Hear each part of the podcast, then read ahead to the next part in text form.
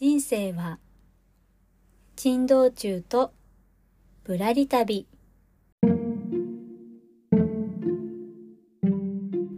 この番組は会社員ワーママが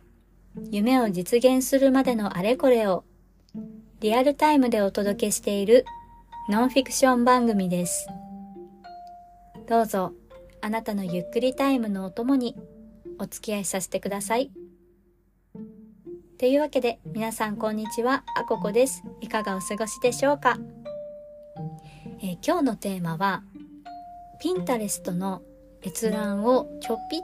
とちょっぴり 上げる方法についてお話ししたいと思います。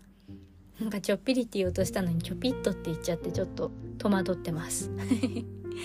はい、というわけで本当にちょっぴりなんですけどまあもしかしたらねもうすでにピンタレストをゴリゴリ使っている方っていう人にとっては何を今更っていう感じかもしれないんですけどまあこれからピンタレスト使ってみたいなと思っている人にはちょっぴり参考になるワンエッセンスかもしれないのでよかったらお付き合いください。でまあピンタレスト、まあ、ご存知ですかね最近 CM でも流れてるのでもう結構聞いたことある人はいるかもしれないんですけどうんまあアプリですね、まあ、ピンタレストっていうアプリがあって赤字に白い文字で「P」って書いてあるアプリなんですけどね。うんそうだな。なんか最近は SNS とも呼ばれる中に入ってる時もあるんですけど私的にはこう画像をザッピングするとてもいいツールっていう感覚です。まあ例えばじゃあ今度模様替えしたいなと思った時とかにそのインテリアの参考になる画像とかをこうピン止めするように集めることができたりとかまあそんな感じで使える、まあ、アプリですね。でもう日本だと徐々に、えー利用者が増えているみたいなんですけど、まあ、海外だとねもう何億人という方が利用されているという結構人気の SNS アプリでございます。で私も、えーこの刺繍とテキスタイルデザインっていう2つの仕事の中で、え2つアカウントを作っていますそれぞれ分けてね。で今日の話は、えーテキスタイルデザインのアカウントの方で検証したものになりますが、えーどのぐらいちょっぴりちょっぴり ちょっぴりなのかっていうとまあ閲覧数が0から1桁だったものが2桁になったよっていうぐらいのちょっぴり具合です。でも0とか1の閲覧数だったものが70とか100とかになったらちょっと嬉しくないですか？というわけでちょっと嬉しいよって思ってくださった方がいたら参考にしていただければと思います。で早速、えー何をしたかっていうともう簡単です。あの投稿する画像のサイズをピンタレストが推奨しているサイズに合わせただけです。はい。それだけ。まああのパソコンからピンタレストに投稿しようとするとあのピンタレストが推奨しているサイズっていうのをおすすめされるんですよね。でそのピンタレストが推奨しているのが、えー横が2縦が3、まあ、2対3っていう比率で画像を投稿するのをおすすめしてますよって書いてあるんです。ということもあって、えー私は最近ですねそのテキスタイルデザインの自分で描いた模様のデザインをアップするときには、えー私の場合は横2400縦3600ピクセルかな、うん、の画像をアップするようにしました。そうそうするとねあのそれまでってあの本当に手元にある画像っていうのを特に編集することもなくそのままペイペイペイってあげてたんですよね。なんて投稿しやすいアプリなんだぐらいに感じて。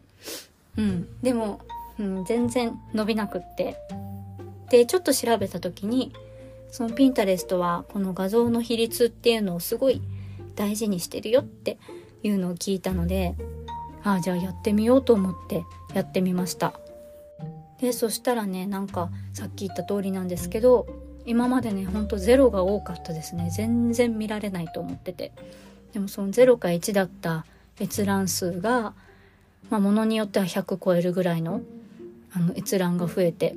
まあそれって多分このピンタレストが推奨している画像のサイズをまあピンタレストも推奨してるのでこのホーム画面とかの人におすすめする時にもそういったサイズの画像を優先して出してると思うんですよね。まあだからその投稿するもちろん画像のデザインの質とかもあの関係してくるとは思うんですけどまずピンタレストを始める第一歩としては、えー、画像のサイズを2対3に合わせるっていうのがもう最初の一歩のでも外しちゃいけないポイントかなというふうに最近思っています。結構昔はあの一眼レフで撮った、まあ、横向きの画像とかも投稿してたんですけど結構可愛く撮れてるなとか他の SNS だと結構見てもらえたないいねがついたなっていう画像でもあのピンタレストでは閲覧がゼロだったりとかそう横向きの画像とか横長か横長の画像とか正方形の画像とかっていうのは全然伸びないんですよね。なんかあからさますぎて。びっくりしたんですけど、うん、でもまあねプラットフォームを使わせてもらう以上はそこの方針に合わせるっていうのがまあ大前提かなというのが、まあ、ピンタレストに限らずですね思ったのでちょっとこれは是非これから始める人は押さえてもらったらいいと思っております。うん。まあもちろんあのそのデザインをね2対3の画像で投稿しても全然伸びないやつも結構あります。でこれはまだちょっと理由は検証中なんですけど、まあ、画像を2対3にした上で、えー、1個が、えー、私のその模様のデザインっていうのを画面画像の画面全体にあの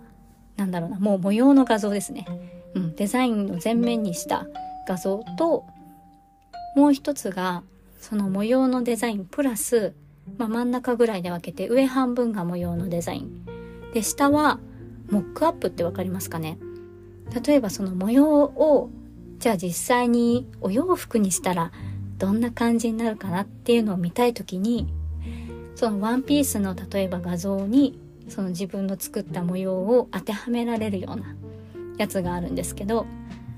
その2対3の画像の中に上を模様だけ。で下をそのモックアップの写真にしたやつ。っていうやつはゼロなんですよ。これね謎なんですけど一つじゃなくって何枚かそれで試したんですけどゼロなんですよ。だから画像だけじゃないんだなサイズだけじゃないんだなって思って。そうこれはねちょっとまだいろいろこれにこうつながって試したいことがあるのでまた分かったらお話しさせてください。多分ね、うん、わかんないですけど、そうだな。デザインを全面にしたものは、まあ、やろうと思えば、例えば、スマホの待ち受けとかにもできますよね。ダウンロードして。で、モックアップが入ると、やっぱこう、ビジネス感が出るのかな と思ったりして。うん。なんでまあ、次やるとしたら、デザインが全面のものでスワイプして横にこうシュッてやってあのインスタの画像みたいに何枚か一つの投稿であの画像を入れられるようになってるはずなので1枚目デザインで2枚目が、えー、そのモックアップとかそんな風なのもやってみたらそれで効果がどうなるのかっていうのがまたちょっと気になるところですね。うん、っていうのでちょっといろいろとまた実験したいと思っています。というわけで今日のテーマはですねピンタレストの閲覧をちょっぴり上げる方法をお話ししました。ちょっと余談ですが今日ちょっと私息切れしてませんか？なんかあの全然病気とかじゃないんですけどあの最近ちょっと趣味でボイトレをしてて いきなりいきなり趣味でボイトレを始めてあのちょっとさっきまで歌ってたんです。本当やばいやばい人みたいになってますけど。歌うまくなりたいなと思ってあのボイトレを始めたのでちょっと一生懸命歌った後にそのまま喋り始めてそしたらすごい息切れしてるというかなんかすごい喉が疲れてる感じがします。